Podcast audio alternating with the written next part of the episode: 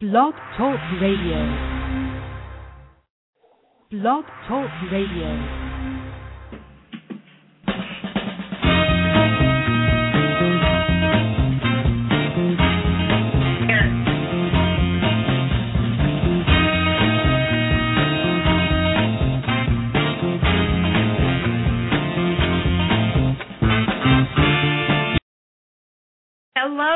Martia Nelson. Welcome to The New Feminine Wealth. On this show, we are talking about ways that women can change their views, their their mindsets, their feelings and their conversations about money. And the purpose is we want women to feel more empowered. Women have made tremendous strides, tremendous gains in the last two or three decades, and yet there's an inner lag where we are still thinking in an old way. We're still holding ourselves back mentally.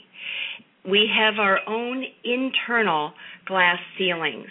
So we have to help each other to break through those glass ceilings that we carry with us wherever we go. One of the problems that we've been talking about in the last few shows is that women are simply, in general, much more uncomfortable with talking about money and with feeling that they are wealthy or striving for wealth. And we want to make it really, really comfortable. We want to make money and wealth a joyful subject. Today, my guest is someone I have had some fascinating conversations with myself. So I asked her to be on this show. Her name is Kimberly Hudson. She is an entrepreneur. She has started 12 businesses of her own over the years. She also is an inheritor and I think she will be happy and joyful to tell you that she is a wealthy woman. We've had a few technical difficulties this morning. We just barely got it worked out the moment that the music started playing. So um, I'm going to cross my fingers and make sure she's still here. Kimberly, you're here, right? I am here, Martia. Yay! It's always nice. it's always nice when at last the technology works, even if we have to patch it in yes. patch it together. well, um, welcome, welcome, welcome. Thank you, Martia. I appreciate you having me on. It's an honor. Sure. You know, you have a unique story although I think as some women listen, they will they will see themselves in you. But what what I like especially about your story is that you have stood with a foot in at least two different worlds financially. You I think are I think it's safe to say that you're a go-getter, that you're focused and that you have a confidence that might be a little bit unusual. So that is um, that's one part. The other part is that you've worked hard as an entrepreneur, and you'll tell us more about that, I'm sure. You've worked really hard to earn the kind of income that you were really wanting and and and working so hard to achieve on your own through your businesses. Yes. And then at a certain point, you inherited quite a sum of money, which put you gave you a foot into another financial world. So you can speak from both sides of that, and and and that's fabulous. So let's start by giving listeners the opportunity to hear a little bit more about your story from you. Sure, Martia. Um, I started my first business when I was 17 years old. Um, I chose to do that instead of going to college because e- even though I was very successful academically in high school, I was real honestly over it. I was done. I wanted to be out in the world. Um, and so I started my first business when I was 17 and just didn't really stop. Um, the part that I love about business is the challenge is the new ideas, the the forwarding something that might make the world a better place or might give somebody more options. and so I routinely would either sell the businesses or if they didn't work, just disband them and go on to the next thing. Um, within that, I was very successful with some businesses, not so much with others, um, just as entrepreneurship always is with everyone.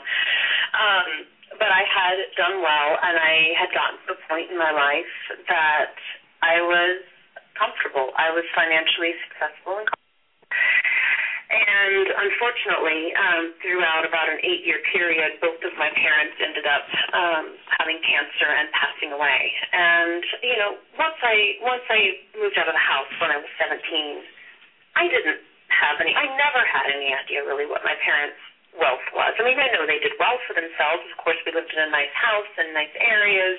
We went on nice vacations, but they never showered me with expensive gifts. I had to buy my own car.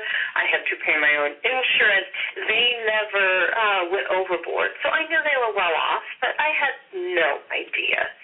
And so, you know, I expected, okay, great, I'll have enough money to care for my parents and maybe a little left over to take a couple of trips. Wonderful. Uh, honestly, I was absolutely shocked at how well they had done.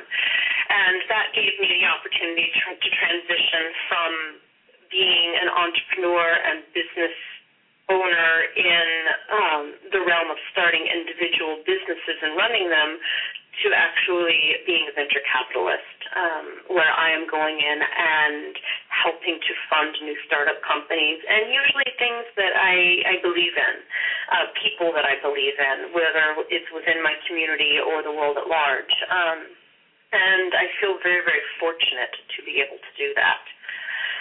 Um, and I I also feel fortunate that I do, like you said, look at wealth from both sides of the coin, both working really hard. I mean, there were times in my life, many, many, many, many years, that um, that I ate beans and rice and worked one and two jobs along with ran my one or two or three businesses and didn't sleep pretty much um, in order to run my businesses, pay my employees, so that my life could go forward. When I was in my 20s, I wasn't out partying. I wasn't out having a good time. I wasn't traveling, and that is certainly a choice. Um, and there's not one choice, choice in that that's good and one that's bad. I consciously made that choice of if I do this now, if I work now, then when I'm 40, as I'm about to turn the week, um, I have options. I can go travel the world. I can do the things I want to do. Um, if I choose to have children, which I haven't up to this point, um, I can give them the education that I want them to have or the opportunities that I want them to have. So that's definitely a choice, and there's no good or bad to it, but it is a choice, and it's a daily choice. So let me let's that I want to ask some specifics about this because that's a really strong overview of what happened, a really good nutshell view. And let's go back through when you were uh, starting out young and doing businesses. What were your aspirations for yourself?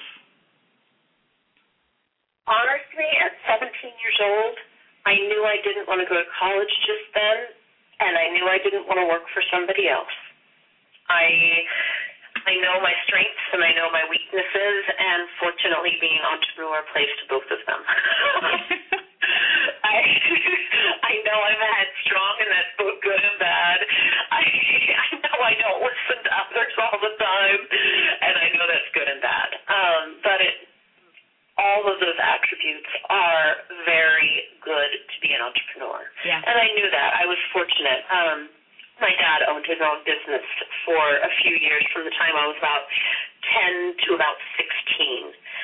And I guess maybe about 9 to 16, because when I was about 10, I actually started working for him in the summers. Um, and I would go to his office, and my jobs were to answer the phone and clean the place and he started teaching me how to do bookkeeping and how to look at finances. And that's a pretty powerful thing to start learning at 10 years old. It, it, I think it kind of goes into your being and who you are when you learn something like that that young. Um, and I'm so grateful. I mean, I say all the time, my parents, um, bless them, they taught me how to live without them and how to be successful without them because um, they knew what they were leaving me, and they taught me to handle it, which and, is pretty powerful. and they they taught you to handle it how by teaching you a work ethic. Let's go slowly through that because this is so important. So many people who know that they'll be leaving their kids an inheritance don't really know how to talk to them about it or how to prepare them for it. And some some people don't do well when they inherit. Or emotionally it throws them into a tailspin. What did your parents do well to prepare you at different levels? Well Martia, there's numerous things that they did first of all um they were unconditionally loving um and so i never i never felt a need for anything emotionally nor did I feel a need for anything in the physical realm. However, they did they showered me with experiences and love. They did not shower me with expensive gifts. If I wanted a pair of designer jeans in high school, sure they'd buy me the regular price jeans, and if I wanted the extra, I spent my money that I earned on it. They taught me the value of work. They taught me the value of money. They taught me the value of looking at things from looking at business and life, I guess, from a detached, non emotional, but loving place. So that you can actually evaluate what's going on in your life and in your business without being drawn in to the emotional um, vortex that can happen to all of us. Um, and they taught me to think for myself. They taught me to be a critical thinker to stand up for myself. Um, I I was incredibly fortunate. You know, I whatever your views are, whether I was fortunate, whether I chose well coming into this life, I was incredibly, incredibly fortunate, and it shows today. So it sounds like they uh, taught you to experience your own connectedness to money. As you said, you when you yeah. wanted jeans, you had to pay you had to earn the money and pay for the extra um that's something that really kind of across the board kids don't do as much of these days. There's a lot of a lot given a lot expected. Absolutely. And another thing when i did finally go to college they didn't pay for it. They made me work for it. Really? And absolutely they did. And I worked my way through college. I, I owned businesses all my way through college, and it took me about eight years, but I worked all the way through. Did your parents give you any guidance in starting your businesses? Um, if I asked, if I asked, and there were there were many nights that my dad and I, once I became an adult, my dad became one of my um, greatest mentors. And my mom too, but in a in a different way. But in business, definitely my dad. And he and I would sit up late after my mom went to bed, drinking good single malt scotch and talking. Yes, in those times, he was a mentor in business, but only if I asked. And that was really powerful because that taught me, among many other ways they taught me through the years, that they trusted me and they trusted my decision making ability. One example of that, when I was growing up, when I was a child, um, we built several homes. And starting from a very young age, I think the first home we built, I was eight, maybe seven, um, very young they actually allowed me to sit down with the architect and design my own space. Wow. Yes. Whenever we would have a big family decision, they would sit down with me as a member of the family, as a voting member of the family, and we would have a discussion about it. I was not pandered to. I was not talked down to. That's pretty amazing. My family built their home. Uh, my parents built a, the the the main home for us when we were when I was eight. Nobody asked me what I wanted, and but you know we went and visited the construction site, and of course I loved what I got. We just did you know of course we would of course. but this is very different this is i have never heard of this before and, and i i like that because it's such a huge thing and like you say they didn't pander i'm sure that just because you said something didn't mean you got it or they did it but that you from an early age had the experience of being involved of being uh an influencer Yes, absolutely. And also, I had the experience from an early age, even before I started working for my dad when I was about 10. Um, and my parents always would give me an allowance that was tied to what I did around the house. I had the list of things that, sure, I had to do. Okay, you are part of this family. This is just what you have to do for that. Get over it. But, um, over and above that, I had lists of things that I could do to earn money. And gosh, I don't even I've had a bank account since I could remember. I don't even know how old I was when I opened up my first bank account when my parents opened it with me. I really don't remember. And but I do vividly remember the pride and the joy I would feel when my parents would take me to go make a deposit of the money that I earned. Mm. And they would make sure and sit down with me and record it with me in my bank book and in my journal to make sure that I had a good accounting. So you really had you were very hands-on with money from an early age and they taught you how to do it and I can hear you know from what you've said that you really enjoyed it that's being very engaged with money. It is, Martia, and also I think another huge thing is my parents obviously did very well. They were humble. They still volunteered in their communities. They helped those less fortunate than themselves. Um, I knew we were well off, but I certainly never, um, and I heard them talk about being rich and it was never a big deal, but also it was never um, put out there as something that made us better than anyone else, mm-hmm. which I think was really important because it became just another thing that we were. Like we were white or we were Protestant or whatever it was. It was just another piece of what society said we were. Did you ever have friends who were envious or made you feel uncomfortable or they were uncomfortable that they maybe didn't have very much and you did?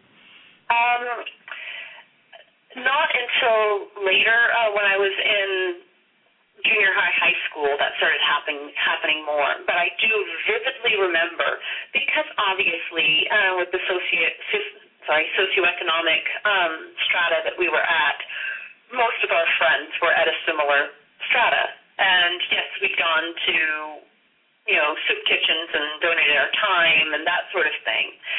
But I remember I was probably fourth or fifth grade, and the first time I went over to a friend's house, and she was much, much, much less fortunate than I.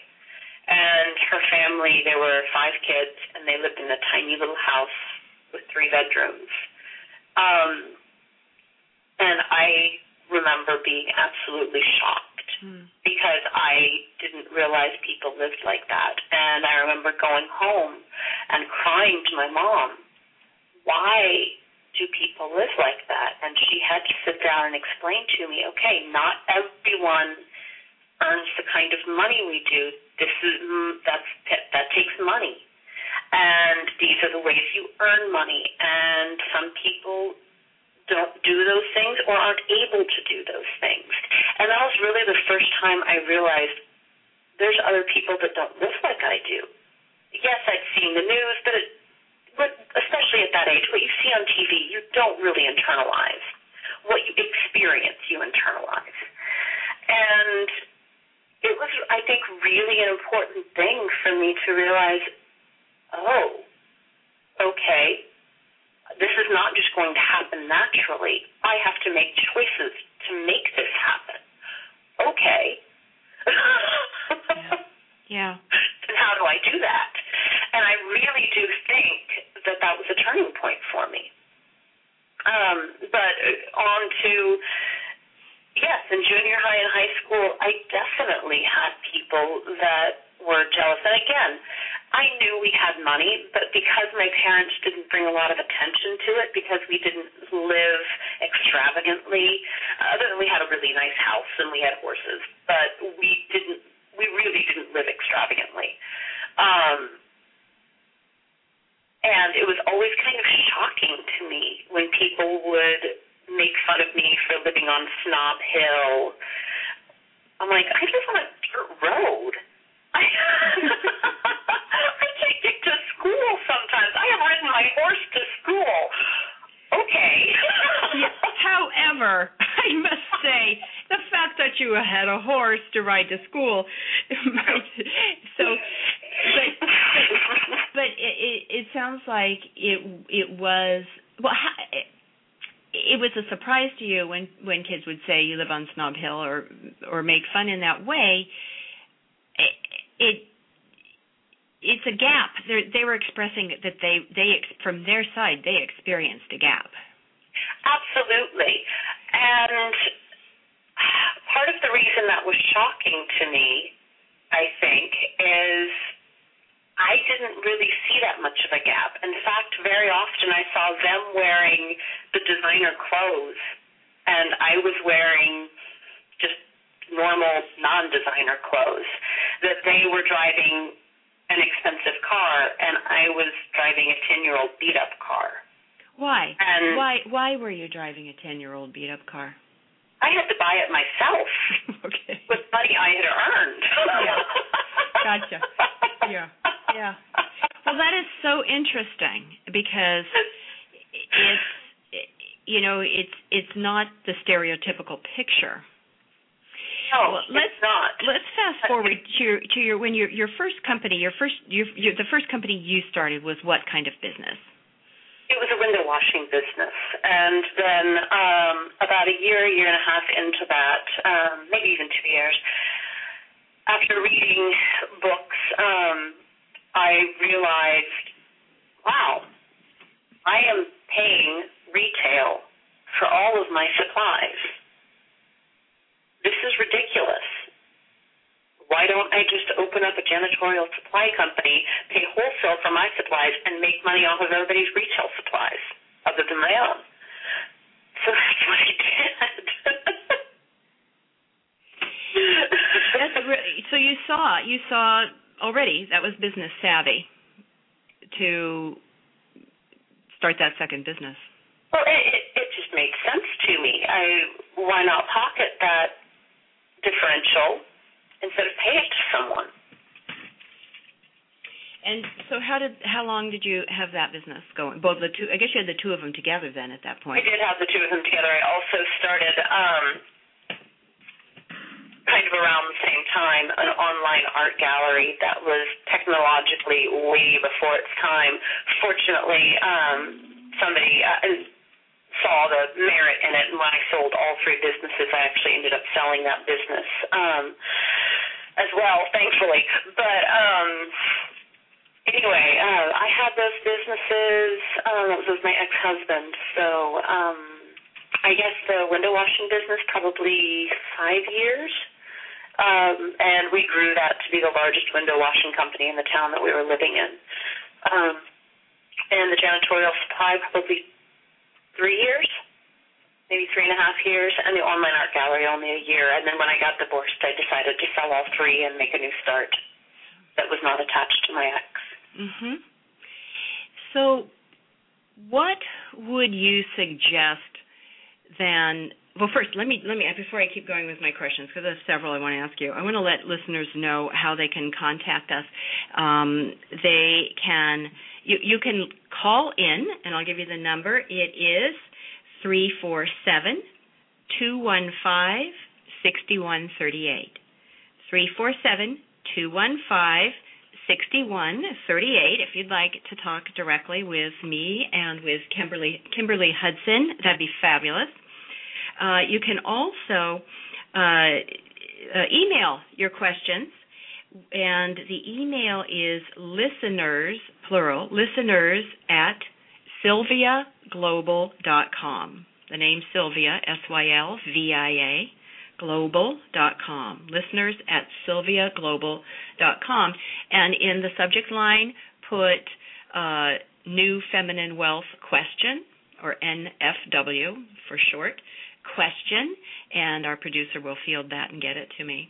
Would love to hear from you. If you have any any uh, questions or or uh, experiences to share about how your parents helped you to feel very connected with money in an empowering, positive way. I'd love to hear that. Um, so let's uh, move forward a little bit here. And you evidently started a number of other businesses. Yes. And, and uh, during that time, just real briefly, what was your parents' involvement? Did they follow along with what you were doing? Did they have a good sense of what was what was happening? Did they pretty much just leave you on your own? How did that go? Well, it was a combination. My parents were always very, very involved in my life. I'm an only child, um, and they were not only my parents. As I got to be an adult, they were two of my best friends and two of my greatest mentors and supporters. So they always knew what I was doing. Um, but they were both really, really adept at giving enough support, but not being um, overwhelming or not telling me what to do, not influencing the choices that I was making in my life which was really, really empowering because that told me they trusted me. Yeah. I think this is so important because there are parents listening to this and wondering how to be engaged with their children around money and around their children's own ability to be financially responsible for themselves and how much to be involved or not involved and uh, I think that what you're telling us is getting a lot of people thinking. I hope so. Um, I this is actually one of my passions um, that I would like to eventually do is to go into underprivileged parts of our country and teach basic financial education mm. and teach kids that they can make the choices that make themselves financial financially secure and even rich yeah. and wealthy and they have that power. Just like that moment I had when I was in fourth or fifth grade of, oh, this is a choice. It is a choice. Yes, a lot of luck comes into it. But when we act and when we put effort out there into the world, the world responds. The universe responds. And we can do whatever we want through that. Yeah. Well, and you know what? I keep thinking of you with that, uh, the enjoying the saving and learning to calculate your savings. Did, did that turn you into a saver? Are you a saver rather than a big spender? Oh, yes. oh, yes. In fact, it's been quite the transition. For so many years, my focus was building my own personal wealth and building my businesses to the point that I had options um, that I I saved every penny. I mean, yes, okay, I would go out if it was somebody's birthday, I would go out to eat. If there was an educational opportunity, I would take advantage of it. But I did not buy myself new clothes that weren't from thrift stores. I I still do primarily shop shop thrift stores, uh, except for nice shoes. I have a shoe problem. Yeah. I've got thrift with that. why? Let me ask you why. Why the thrift stores now? You don't have to. Because a couple of reasons. First of all, financially, why would I go spend ten times as much, twenty times as much, on the same piece of piece of clothing. And then when I look at the environmental and global impact of how clothing is made, why would I require another piece of clothing to be made for me when there's plenty out there already? Mhm. So smaller ecological footprint. Absolutely. We, we have a question. We have a couple questions comes coming in, and one is if she had to start over now. I'm guessing that means if you lost everything and you have to start over. What would be your range of emotions and your first five action steps? Ooh, great question. Um, my range of emotions would probably be like any death, because that would be a death of sorts, because it would be a, a death not only of what I have personally built, but what my family had built. Um, and my res- I feel a very deep personal responsibility for taking care of my family's efforts and what they built. So it would certainly be a death, and I know I would go through the stages of grief, and that would probably be the emotion. Um, the actions. Um, honestly, I would probably start evaluating and looking at what in our society needs to be done and what would take the least amount of money to start with the highest amount of benefit that I would enjoy doing. Um, and I know that probably all sounds very technical. Uh, fortunately, and maybe unfortunately for answering this question, those answers tend to come to me in a very um, organic way. I feel very blessed, and also I think I've cultivated this through the years. Um, I have kind of a sixth sense of what's going to work in the marketplace and what won't. Um, and it served me very well. It's not always true, but most of the time I have a really, really, really good sixth sense. I'm really good at looking around and seeing what niches need to be filled or what things need to be improved upon.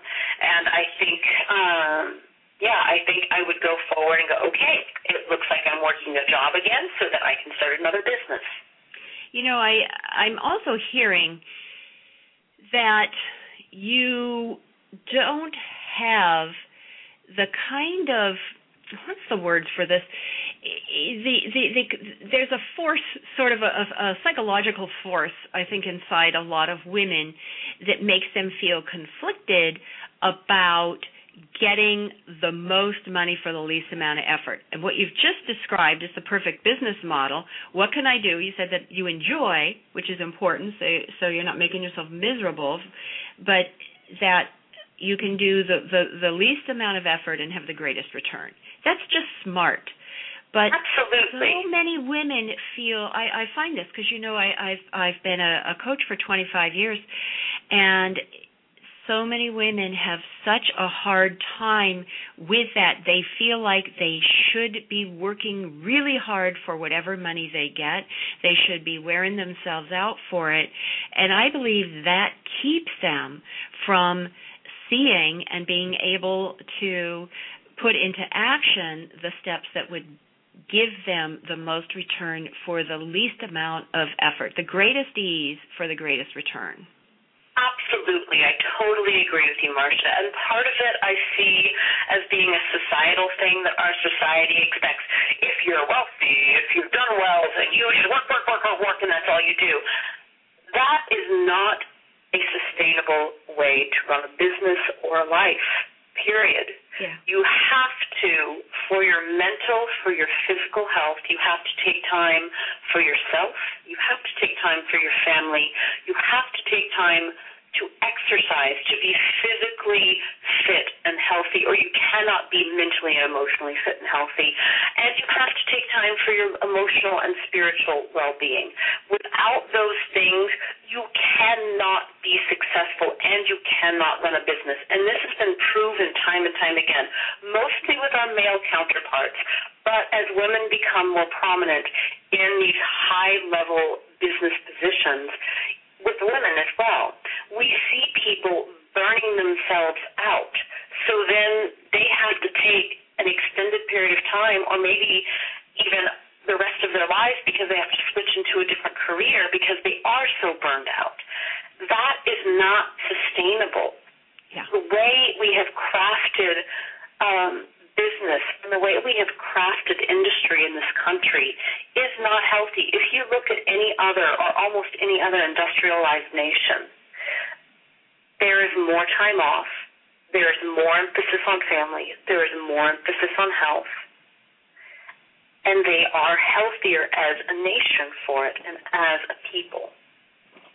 So they don't have that guilt over having what they've earned the way, and it's so ironic because Americans have been so materialistic and yet have had a large amount of guilt over what they are either already earning or just guilt over what they want to achieve and that makes them sell their soul in that way, not selling their soul by doing anything bad, but by overworking themselves, making sure that there's an inner loss, a loss to their health, a loss to their well-being, a loss to their uh, energy level, their sleep, et cetera, et cetera, to to to justify what they are hoping to achieve or what they're already achieving. I would like our conversation, your, yours and my conversation, and uh, you know other conversations on the new feminine wealth, to be an antidote to that. We we women really need to start looking out for each other and kindly calling each other on that kind of mindset and that kind of behavior, uh, because the baby we baby boomers, uh, which I am not you so much, but we baby boomers have hit that point where we are seeing our friends drop. And looking back on it, taking better care of ourselves and not pushing ourselves so hard, being kinder, letting ourselves enjoy more ease, not being on auto give so much to everyone but ourselves is part that's been part of the problem and to be able to go back and undo that i think would save lives. So right now in these kinds of conversations we can help each other at least make that change now and help younger women not have to go down that road. And i, I agree. Oh, sorry go ahead. I th- I, th- I think the strength of our country depends on it because women are really the backbone of the family, but also these days the backbone of small businesses and we need women to be healthy, to, to live with ease and well being, and to feel uh, very happy in their lives rather than hoping that they get happy later. I totally agree with you, Martia. And it seems to me like we are really at this choice point as women that are successful that we can choose to create a new way of doing business and a new way of being rich and being wealthy and help our male counterparts to join us in that. Mm-hmm. Because this is not just something women need. This is something we need overall as a society and as a business society.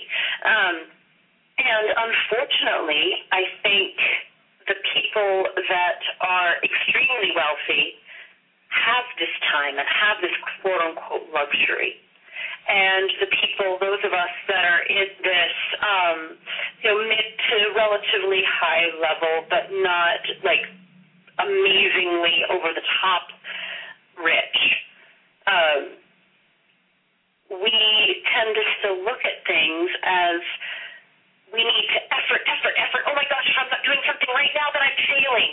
And that is so untrue because the time you spend with your kids, the time you spend with your parents, the time you spend with your best friend, the time you spend going for a run or doing yoga or in your garden or reading a book or whatever it is that you're passionate about, that will feed your ability to get up the next morning and do something.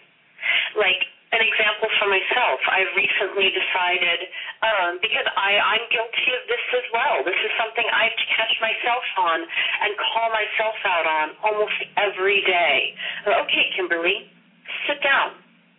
While you're eating, just sit down and either A, don't do anything. Just enjoy the beautiful view out your back window. Or something that you enjoy, something that empowers you. But don't sit here and stay working on your computer while you're eating. and also, I've recently made the decision. Um, m- most of my business stuff, as with a lot of people, really slows down and comes to a pretty almost halt in December. Uh, it's kind of a very inefficient time to work. Um, and so I made the decision that most of December, I mean, of course, I'll handle things that need to be handled, but most of December I'm going to take and do things that I love. I'm going to hand make gifts for Christmas for my friends and family. I am going to bake cookies, and I am going to go to lunch with friends and go for runs and just enjoy myself for a month. Because I haven't done that in years, and it's time to. And yes, I know it complicates things if you have kids. I recognize that. But you can still make those choices. I'm um, reading a really great book right now. It's called The Happiness Project. And it's all about choosing the things in our life that bring deep joy and happiness to ourselves and therefore to our external world. What, I mean, what's one of the best gifts we can give in our world? It's to be joyful. And especially if we are financially successful. If we are rich, then it is so powerful that we are also joyful and we are giving with that. And yes, it takes time, but what you get back from that is so huge. My personal opinion and what I have experienced is the time that is given out to that is given back tenfold. Hmm. In the energy that I receive, the willingness of my community to support me, um, the joy that I receive and therefore can put into the other efforts that I'm doing in my life. Yeah. I want to ask you uh, about terminology in a minute. You keep using the word rich. And I want to have a conversation with you about terminology. And we, you and I want to be starting new kinds of conversations about money. And let's do a little bit of that in a few minutes. Uh, first, I want to remind people this is Martia Nelson. You are listening to The New Feminine Wealth on Sylvia Global Radio. My guest today is Kimberly Hudson. She's an entrepreneur who has started 12 of her own companies, and now she is a venture, venture capitalist who invests in other people's small startup companies. Um, real briefly, I do want to get to this one question before we move on to terminology because I think there's a listener out there hanging. I don't like that that happens because that's a good question. And uh, she she wrote this is from Georgia. What was natural in your home environment may seem unfamiliar in other homes. How do parents make your exp- your experience natural and not overcompensated? Now, I'm not 100% sure exactly what which thing she's referring to, but do you, what do you get from that? Well, um, I'm going to answer it um, assuming, Georgia, that you're talking about how we handled wealth and how we handled uh, self confidence within that wealth and finance. Um, honestly, I think the best way to make it feel natural is if it comes from a place of deep unconditional love. And I think that's something that most, if not all, parents have for their children. As long as you're going about it, and I don't have kids myself, I can only speak from the realm of what I've gone through with my parents and also what I've seen my very, very close friends go through with their children. But it seems to me like if you go forward with unconditional love and realize they're going to be a different human being and a different soul than you are, they might not take the same choices that I took. But they will still um, very much uh, benefit from gently and lovingly showing them how healthy and how fun money can be. And I think that's a key. My parents always made it fun. It was never, ever, ever a chore. It was always something fun. Ooh, look, we get to sit down and balance our checkbook. This is really fun. And honestly, still to this day, if I'm feeling really stressed, one thing that will calm me down is to sit down and physically, not on QuickBooks, but physically balance my checkbook. Because that connection with your money is a pleasant thing. It's you you were programmed to enjoy it. It sounds like even before you actually understood what it was going to mean for you as in your, as an adult. Oh, absolutely, absolutely. Well, that's great because that's something that parents can do with kids. Kids are very in the now, and to foster that kind of really it's affection for caring for your money and for knowing where it is and what it is and it's very hands on and i i think that's super grounding for people uh and for it is. for kids and also it's a sense of respect yeah it's a, a, a fondness and a respect, almost like you would have for another member of the family. And it's it's really when you're in that state you're, you've just described and doing it in that way, you can't that kid can't become greedy about money, which is a state of being disconnected from it, really, and can't be ever feel ashamed of money, which is on the other end of the spectrum a way of feeling disconnected. It's it's very balanced and grounded. Yes. I like that. Okay. So, Rich, you're just Mhm. saying Yes. rich. Uh, so if somebody says to you, "Well, Kimberly, you're rich," how do you feel? I feel very proud of myself. And as you and I have talked about before, I have had people, uh, especially at this point in my life, with the inheritance that I have and how I am choosing to invest in businesses. And there's many, many people. Where I live now, I've only lived for six years. Um, there's many people that only know me as rich, that only know me as being able to make whatever financial choices I really want to make. And there's been a lot of people that have made kind of disparaging comments to that. Um, I look at that as a really amazing opportunity to talk to them and say, okay, really, how do you see me? If somebody says something disparagingly about just being rich in general, okay, great. How do you see me? You see me as somebody that's fun in the community, that's a community leader, that's a dance instructor, that holds great parties, that's a supporter of music. What do you think about me? Well, I'm a millionaire. I'm rich.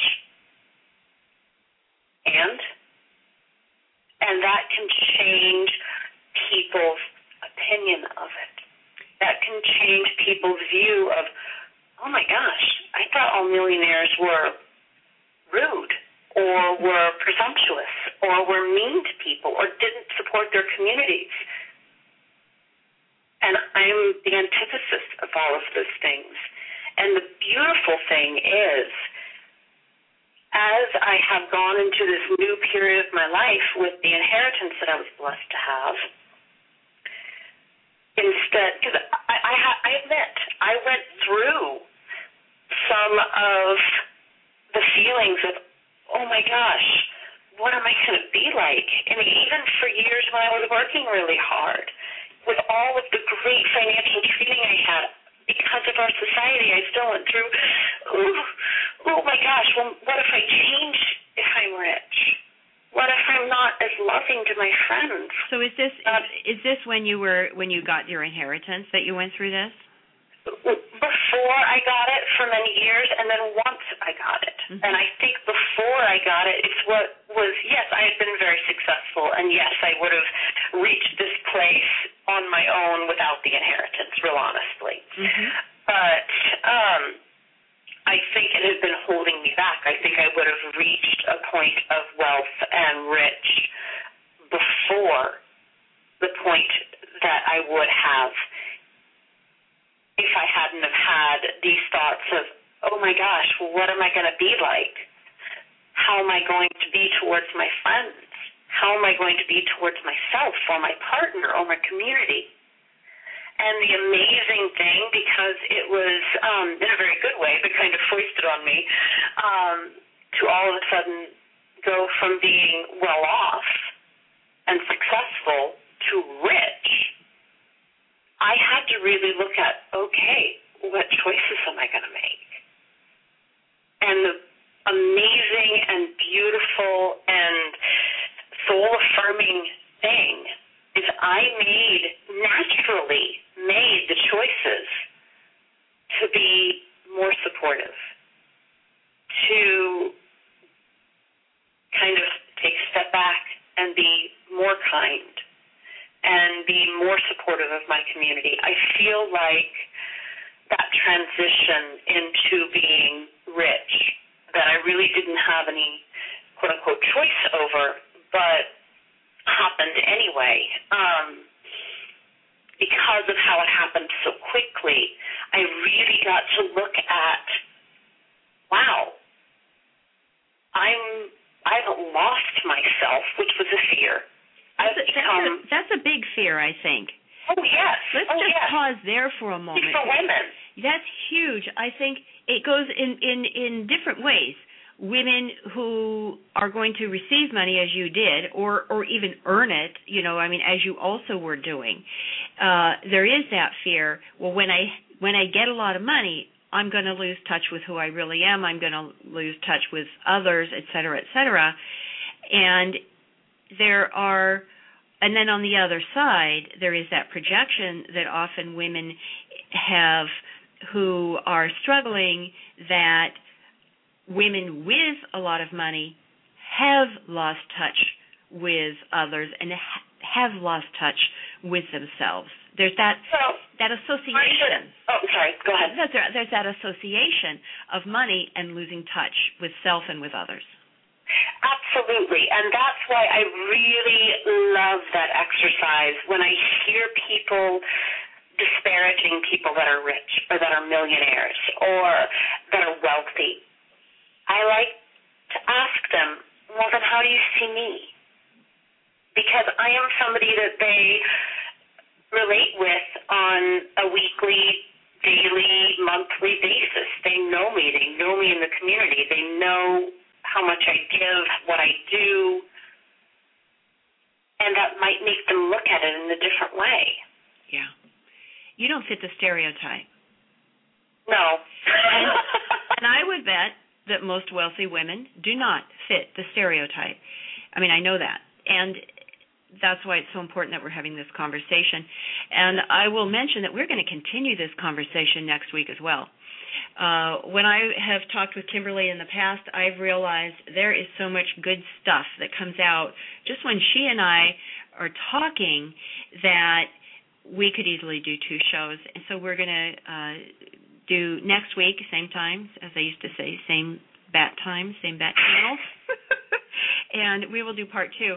And just as a, a verbal trailer for it, what I want to, one of the things I want to go into more next week is I want to walk listeners through and with a little more detail what that transition was like that we've uh, been mentioning today before the inheritance, when the inheritance came through, and after the inheritance we'll really get inside what that experience was like for you emotionally, situationally, etc.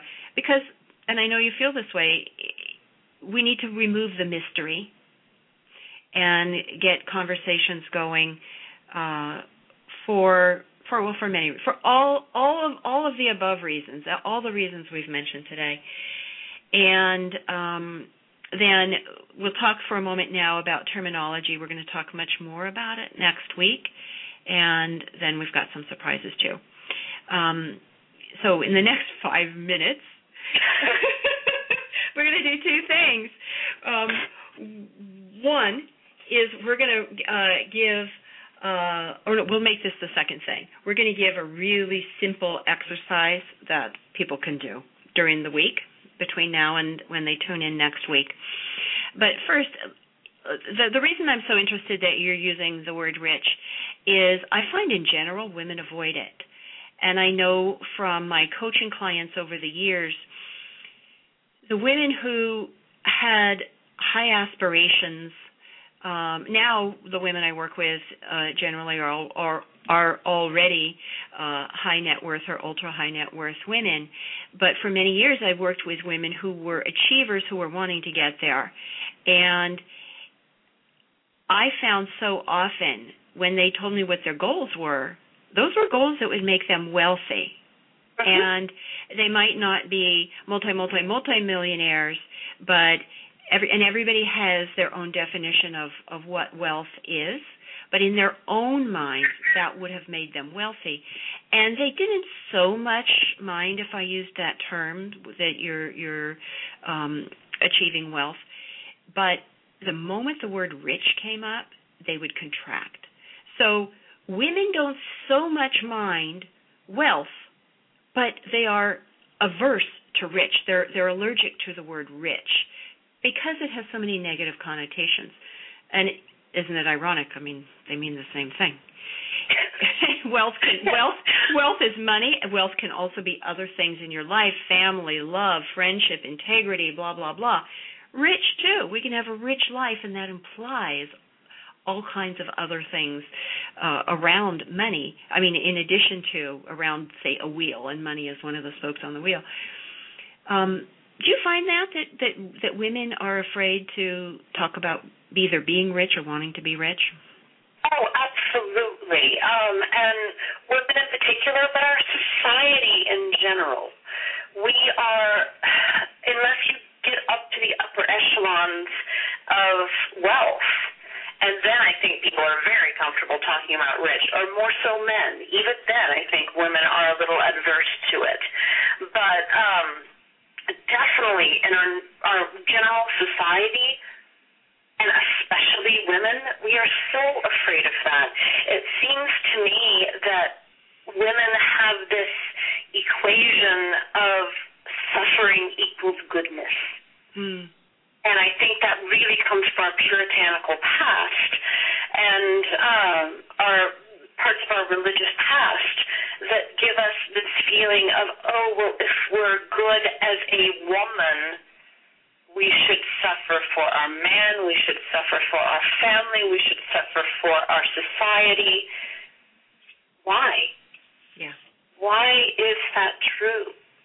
Why can't we take joy in those things?